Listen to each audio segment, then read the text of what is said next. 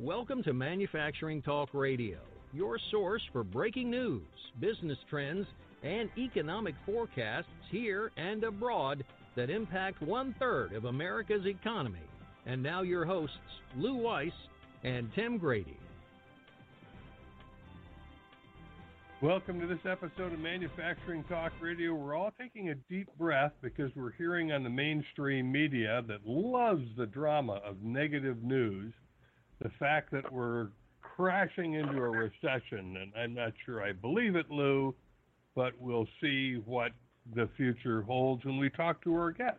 Well, that, uh, I'm, I'm, sure that he's got all the answers. Uh, all the economists had all the answers before this happened about how strong how strong we are in a great economy and so on, until, as uh, Chris Kuehl would say, until it's no longer a good market. So why don't you do the intro and uh, let's get this uh, over with. well, we're going to be speaking with Norbert Ore, who is the Director of Industry Surveys for Strategas Research Partners. Norbert is on with us every month talking about the global purchasing managers indices that he keeps track of all around the world, uh, along with some regional ones here in the U.S. to give us kind of a picture of a flock of uh, starlings and where they seem to be headed. And Norbert, where's the flock of starlings headed at the moment? Right now, the the starlings are more on the ground than they are in the air, uh, and so uh, we have to have to accept that uh, that fact. Uh, I, I think we're at the point where uh, we can start talking about uh, a bottom uh, in terms of uh, manufacturing, in terms of uh, non-manufacturing, uh, for that matter. Uh, manufacturing is uh, fairly low uh, this month comparatively to you know uh, the the, bound, the early part of the year anyway. Uh, at 51.2 at the same time, that's not a, a, terribly uh, bad number uh, for us to to get overly excited about from that.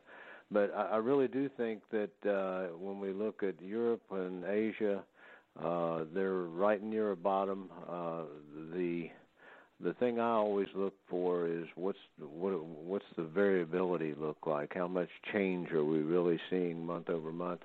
And right now we're seeing very little change month over month, and that's a good that's a good thing because it's starting it's right at the 50 level. These surveys are all evaluated based on 50 being the midpoint, and uh, there's very little uh, uh, activity above and below the midpoint. Uh, there's a couple of outliers that are probably worth talking about and, and looking at them in the context of uh, those are, are behaving differently. Uh, Germany is probably the biggest outlier, which is uh, remarkable in that uh, Germany also enjoyed some of the best times and some of the best benefits. Uh, the the whole EU experiment uh, was built around what Germany would need and want, and uh, now we're seeing that. Uh, that's a negative uh, for them. The Germany index this month is 43.2. Now, uh, 43.2 represents a uh, a, a real uh, change that's taken place in Germany. That uh, and and the German auto industry is a big part of it. Globally, auto sales of are not as strong and where they are strong, it's generally because there's discounting so heavily uh, the product that uh, they um, uh, the, the, it's, it's not a highly profitable business for them, uh, and nor for their supply chains uh, from doing that. Uh, another outlier as far as uh, uh, the uh, supply, or as far as the PMI is concerned, uh, was uh, U.S. non-manufacturing, which uh, uh, we'll talk about a little bit in a minute, but uh, uh, it's uh, held up extremely well, and there's a case of where we see dramatic strength uh, in uh, non-manufacturing and carrying uh, much of the U.S. economy with it. Uh, you know, as we do that. But uh, to start on a, a little bit on a more positive note, uh, guys. Um, just looking back, we've created since January 1.2 million jobs in the U.S. economy. That's uh, uh, non uh, uh, farm payroll. Uh, 1.2 million jobs in seven months. Uh, by anybody's standard, uh, that's a, strong performance as far as that sector is concerned, and it's carrying things. Uh, the NMI has averaged 56.4 for that same seven month period. Uh, we also see the NFIB data came out. This is the National Federation of Independent Business data, and this is a, uh, th- this is one of the very keys, in addition to the ISM series, uh, that that we follow because NFIB has uh, uh, it's it's at a 103.0 this month, uh, and is a, a good indicator that small businesses are doing quite well and uh, should continue to do well. Uh, small businesses uh, have been carrying the economy, uh, but it, it uh, I'm looking at my chart, uh, and I think I said 103, and I wrote it down wrong. It's at 104.7, and that's up from 103.3. And since the first of the year, it has averaged um, 103. That's what I was looking at. Is the the average is is 103, but this month was above average at uh, 104.7. So uh, small business hasn't changed its mind at all about the recovery, uh, about the investments that they make, uh, and so on. Norbert? Uh, yes, sir. I, I, I, hear what you're saying, and I, I've heard this um, similar uh, optimism from uh, other economists, and I, I you know, I've been in the metals industry 55 years. I think I've gone through 12 recessions, and they're never pretty, and they always start basically on one day. There is that one day where all of a sudden, all the good stuff that everybody talks about, all of a sudden it ends. And actually, I thought it was the other day. I thought, oh, here it goes, it's happening, and then the media gets involved and they start self self uh, uh, what's the expression, Tim? Um, they they, they talk us into right. They talk us into a recession because right. everyone starts to get scared. Uh, people, uh, companies say, "Oh, well, maybe maybe I don't need those extra five employees. So let's wait and see." Um, so, as I've said, I've gone through 12 recessions, and they all start basically in a couple of days. Yeah. And you know, you and others, you're playing with all the numbers and trends of the past, but the past, I'm not sure, has a lot to do with the immediate future. Yeah. Well, certainly, uh, uh, uncertainty can unravel right. a business cycle uh, faster than anything else. But right. Uh, at the same time, we have to go back uh, Lou, and look at other uh, recoveries and what was what was driving that recovery uh, mm-hmm. downward. You know, uh, 2007 with Lehman Brothers, et cetera. That's easy to explain. Um, the Y2K recession is fairly easy to explain. Mm-hmm. Uh, we we talked ourselves into it, so uh, and right. that tends to be uh, uh, part part of the equation is that we wind up uh, talking ourselves. Uh, then after Y2K, uh, business confidence didn't come back, uh, and so it was a very slow recovery in uh, in 2003, 2002, 2003, and finally in uh, 2004 things really came back strong.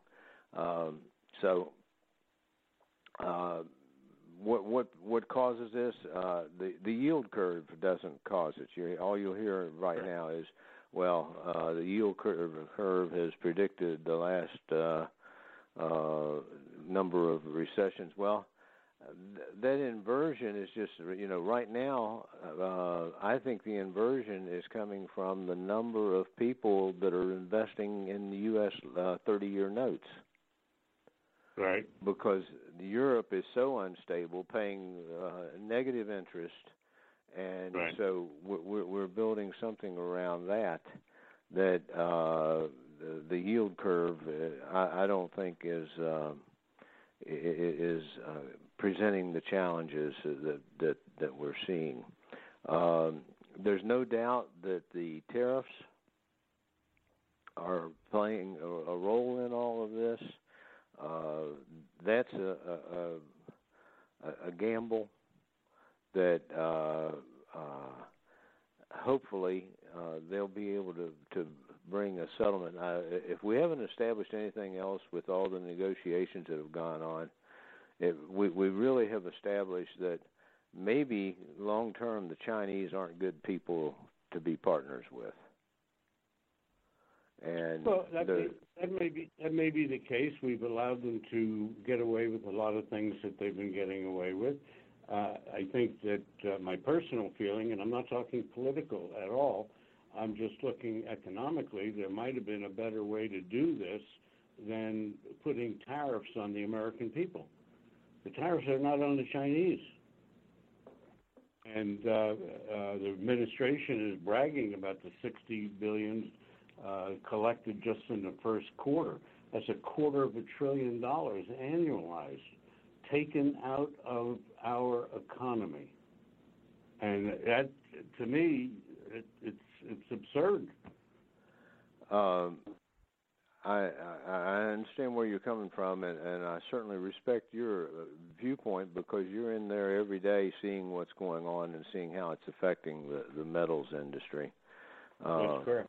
From that, so I, I you know I can't uh, uh, I, I can't say you you're you're wrong about that. I can say that I'm hearing anecdotally uh, that a lot of these tariffs are not getting paid uh, by by the uh, the U.S. consumer. That uh, uh, people are, uh, you know, with the dollar moving the way it has, yeah. that uh, we don't see uh, anywhere near the amount of uh, cost being deferred onto the end consumer um, th- that we have. Um, the thing is, well, th- this is some something. Of that is, yeah, the the question is. Some of that happened. Yeah. Uh, the the question is uh, how uh, uh, how do we get through this? Can we get through it? I I, I don't know personally uh, of another way of doing it other than using the tariffs as a as a leverage point. Uh, we, with our economy in good shape, we could afford to do that for a while, and it looks like it's it's working to a degree. Uh, I'm uh, we're we're moving a lot of uh, production out of China. Uh, I personally don't think they're a, uh, a, a, a they're a partner that we can build our future around. Uh, that uh, no matter what we do, they're going to stab us in the back um, with uh, um, uh, doing business the way they have. Uh, intellectual property issues, all of those things. And I, I think the best thing we can do is, is build a world without them in it, uh, in terms of, of global manufacturing and and what we can do. Um, so I I'm with you, uh, but I, I think this. Uh, uh, you had one one person who uh, was committed to this uh, any uh, of the politicians that we know we've had in recent years, first of all, would have probably never taken China on. And, and secondly, uh, uh, had they taken them on, they wouldn't have stayed with it. Well, and I, I don't uh, right that. now, the worst thing Trump could do is not stay with the plan.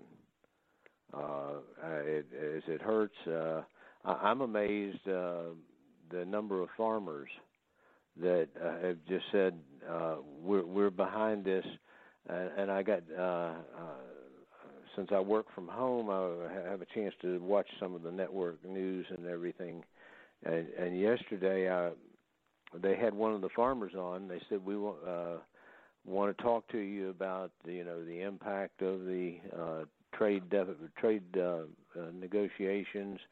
Uh, are, how how badly are you losing uh, going forward, uh, and and uh, how how bad is you know is your business profitable now? Is your farm profitable?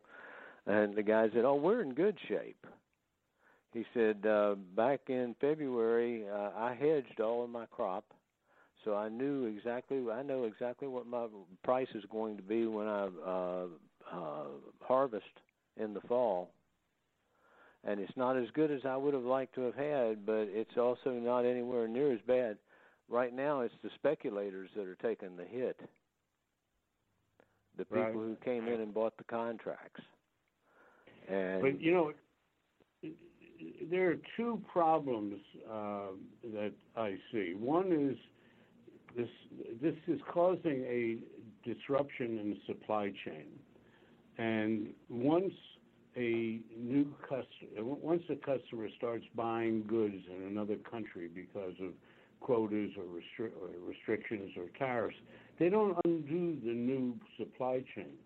So accordingly, uh, as of I think last week, China said 80% of the uh, good uh, uh, soybean goods that come to China from the U.S. they're not going to take anymore. So Yeah. where are we going? To, where are we going to sell that 80% of soybean? Uh, they're not that good in the first place. Uh, but where are we going to sell them if China chooses to effectively change their uh, their their lifestyle? And we we don't need soybeans anymore, uh, according to them. well, the the the report that I saw yesterday, this was a soybean farmer. And Mhm. he he was the one that was saying, you know, hey, we uh, uh, farmers are, are the are the you know the real gamblers are uh, running farms in the United States. They're not in Las Vegas at the crap tables. Right. You're right about that. And Right. but one thing about it, these guys understand uh, the power of hedging. Mhm. And uh, I think you'll find that they're one of the reasons they're not screaming from the rafters is um, that uh, they have hedged their positions and protected themselves. So, how many and how much, I I, I don't know. We'll see when all of this is uh, this is over. Uh, I'd like to see it over because. Uh, uh, I think we're we're getting close to a dangerous level. At the same time, uh, the Chinese are very close to that level also. Right, right. Let me ask you uh, uh, one one last question, and I'll let Tim talk. Um, hey, maybe they're oh Tim talk and Ted talk. It's close, but no cigar. I'll work Um, on it. Would a would a uh, quota system have worked perhaps better rather than tariffs? Oh wow. Uh, Oh God, yeah. you're uh, well, uh, the problem with the quota system is then you have somebody that has to determine the quota, and uh, uh, I don't know that I don't know that it would have worked any worse, but I also don't know that it would have worked any better. Well, one thing for sure, the American public, John Q. Smith, he wouldn't be paying extra money because of a tariff. Right. And so the American public, according to the administration, is going to pay a quarter of a trillion dollars this year in paying off the tariffs. Meanwhile, the people believe it's China, and it's not true. They've done a great con job. I like. I vote for quota. well, uh, they uh, uh, there, there's probably going to be, if there's a second term, there's probably room at the Commerce Department for uh, uh, somebody with a uh, a commitment to a different direction or whatever. Uh, yeah. But well, we, we it, it is where we are, and uh, if we get back on uh, uh, survey issues and so on, I can tell you that uh, uh, the surveys have pretty are pretty well bottoming out. Mm-hmm. And we're going to start to see things uh, get a, a little bit better uh, because uh, we're hitting that bottom. Uh, in a you know in a change index like we're looking at, uh, you you get to where you have um, uh, the uh, expansion growing, and then the expansion starts to contract, and it gets down to a point, and you hope that it's right around 50, that it uh, kind of sits there a little bit, and, and then it starts to gather some uh, additional momentum uh, from that.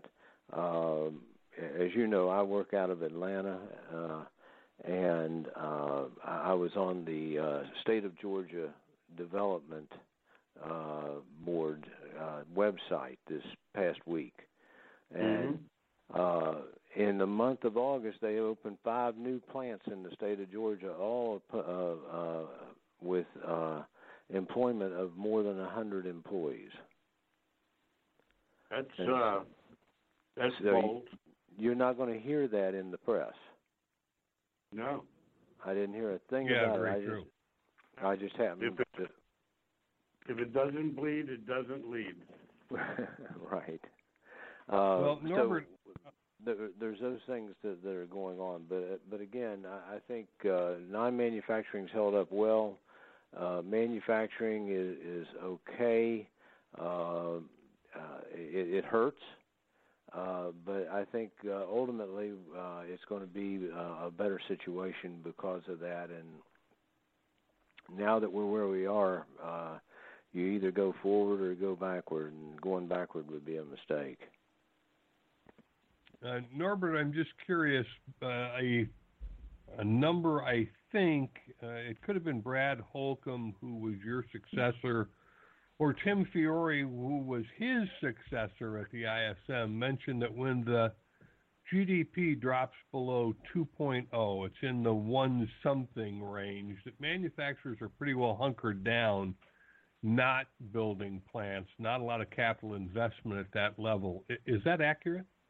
Uh, uh, you know, uh, one of the things we have to we, we, we quite often don't talk about, but it's it's always existing there, Tim, is uh, at what level is uh, manufacturing growing versus the rest of the economy? And the reason we measure manufacturing is because change happens quicker at that point. Uh, so for the overall economy to be uh, uh, contracting uh, the uh, manufacturing index would have to be down at 42.9, somewhere around there. And so we're obviously nowhere close to that. Uh, 50 is at the point at which manufacturing is contracting, whereas the 42.9 is where the overall economy is contracting. So we have a, a pretty good spread there uh, of uh, uh, of growth uh, or contraction uh, that's from that. So, uh, yeah, uh, we see capital uh, tends to to drop off at that level. Uh, frankly, I think this uh, capital cycle got shorted uh, because of the tra- tariffs and so on. That uh, uh, um, I don't know what they what, what what they thought would happen uh, but uh, I think uh, uh, they they didn't allow that the Chinese would be as self-destructive as they uh, as they are through all of this. Uh, and uh, you know the, the the basic difference is uh, are you a capitalist or are you a communist? And uh, if you're a communist, you you uh, uh, you, you uh, say, okay, everybody can suffer, uh, and a capitalist is saying, "Well, we don't want anybody to suffer." And, especially the uh, rich. And, and especially uh, the, the the wealthy um, uh, from that. So, um, yeah, the, there, uh, the the capital cycle isn't as long. Uh, you know, part part of all of this, our, you know, our problem is coming out of the EU. That they uh, uh, have tried to um, uh, lower interest rates. Now got them down to a negative level. Those have implications on the dollar and and what uh, what we expect to see out of the dollar. So. Um, I think the administration has has probably got. I heard them talk uh, this morning about the idea that uh, uh, we would have maybe uh, a, a small uh, agreement as opposed and opposed to trying to get every every last thing in place that uh, that uh, uh, that they'd like to have. Um, and again, I think all it does is identify uh, uh, the fact that uh, we we we shouldn't uh, necessarily count on the Chinese as uh, good trading partners. Well, that that may in fact be true, uh, and we'll find uh, out uh, a little bit more next month. I mean, we're going to be talking with Tim Fiore and Anthony Nieves from the Institute for Supply Management around the first of the month, and we'll see if, in fact, the PMI is floating around 50, still above hitting that bottom. We hope you're dead on on that one, Norbert. Yeah. And then in the middle of next month, we'll see where yours is at. I know that your newest survey is out, and you're constantly gathering this information. So I just want to remind our listeners that if you want to participate in this survey and actually get the survey data ahead of the pack, contact Norbert Ore at uh, is it N or at N N O R E at Strategas S T R A T E G A S R P dot com. And so jump in and participate in that survey. Get a hold of Norbert, and he'll have a couple of questions for you. I want to make sure you're a manufacturer because that's the point of the survey. And you get two reports for free that are just really in depth, and Lou and I pour over them every month. And that's why we have Norbert on the show, is to be able to share this data. And Norbert, we appreciate you being here on Manufacturing Talk Radio. Always a pleasure, guys. Thank you, Norbert, and have a good month. Okay, take care. Bye bye. Bye bye. We'll talk to Norbert again soon. So, Lou, there's the long and the short of it. We're going to twist in the wind for a month here. You've always said, and I, uh, working with you for 25 years, have seen it consistently that September is the next pickup month for manufacturing. After the 15th. After the 15th. So, that's yeah, about there's still vacations and kids going back to school and routines and you know new seasons. Uh, I find that September is one of the more radical change months that we have. Uh, but the good news is that by by the end of September, you're really cooking. Uh, that's in normal times. I don't know what normal times is anymore. Uh, right. 50 some odd years in the manufacturing business, uh, it was more predictable than not. Uh, right now, the only thing I would predict for next month's PMI numbers is it's go. Here it is, folks. You're hearing it here first. It's going below 50. We will be in contraction. That's all for me, folks.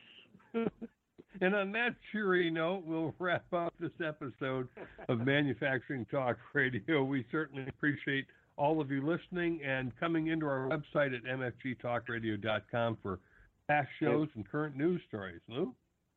And I would say that if anybody would like to make comments directly to me about my comments, go to uh, text me a message, radio 66866.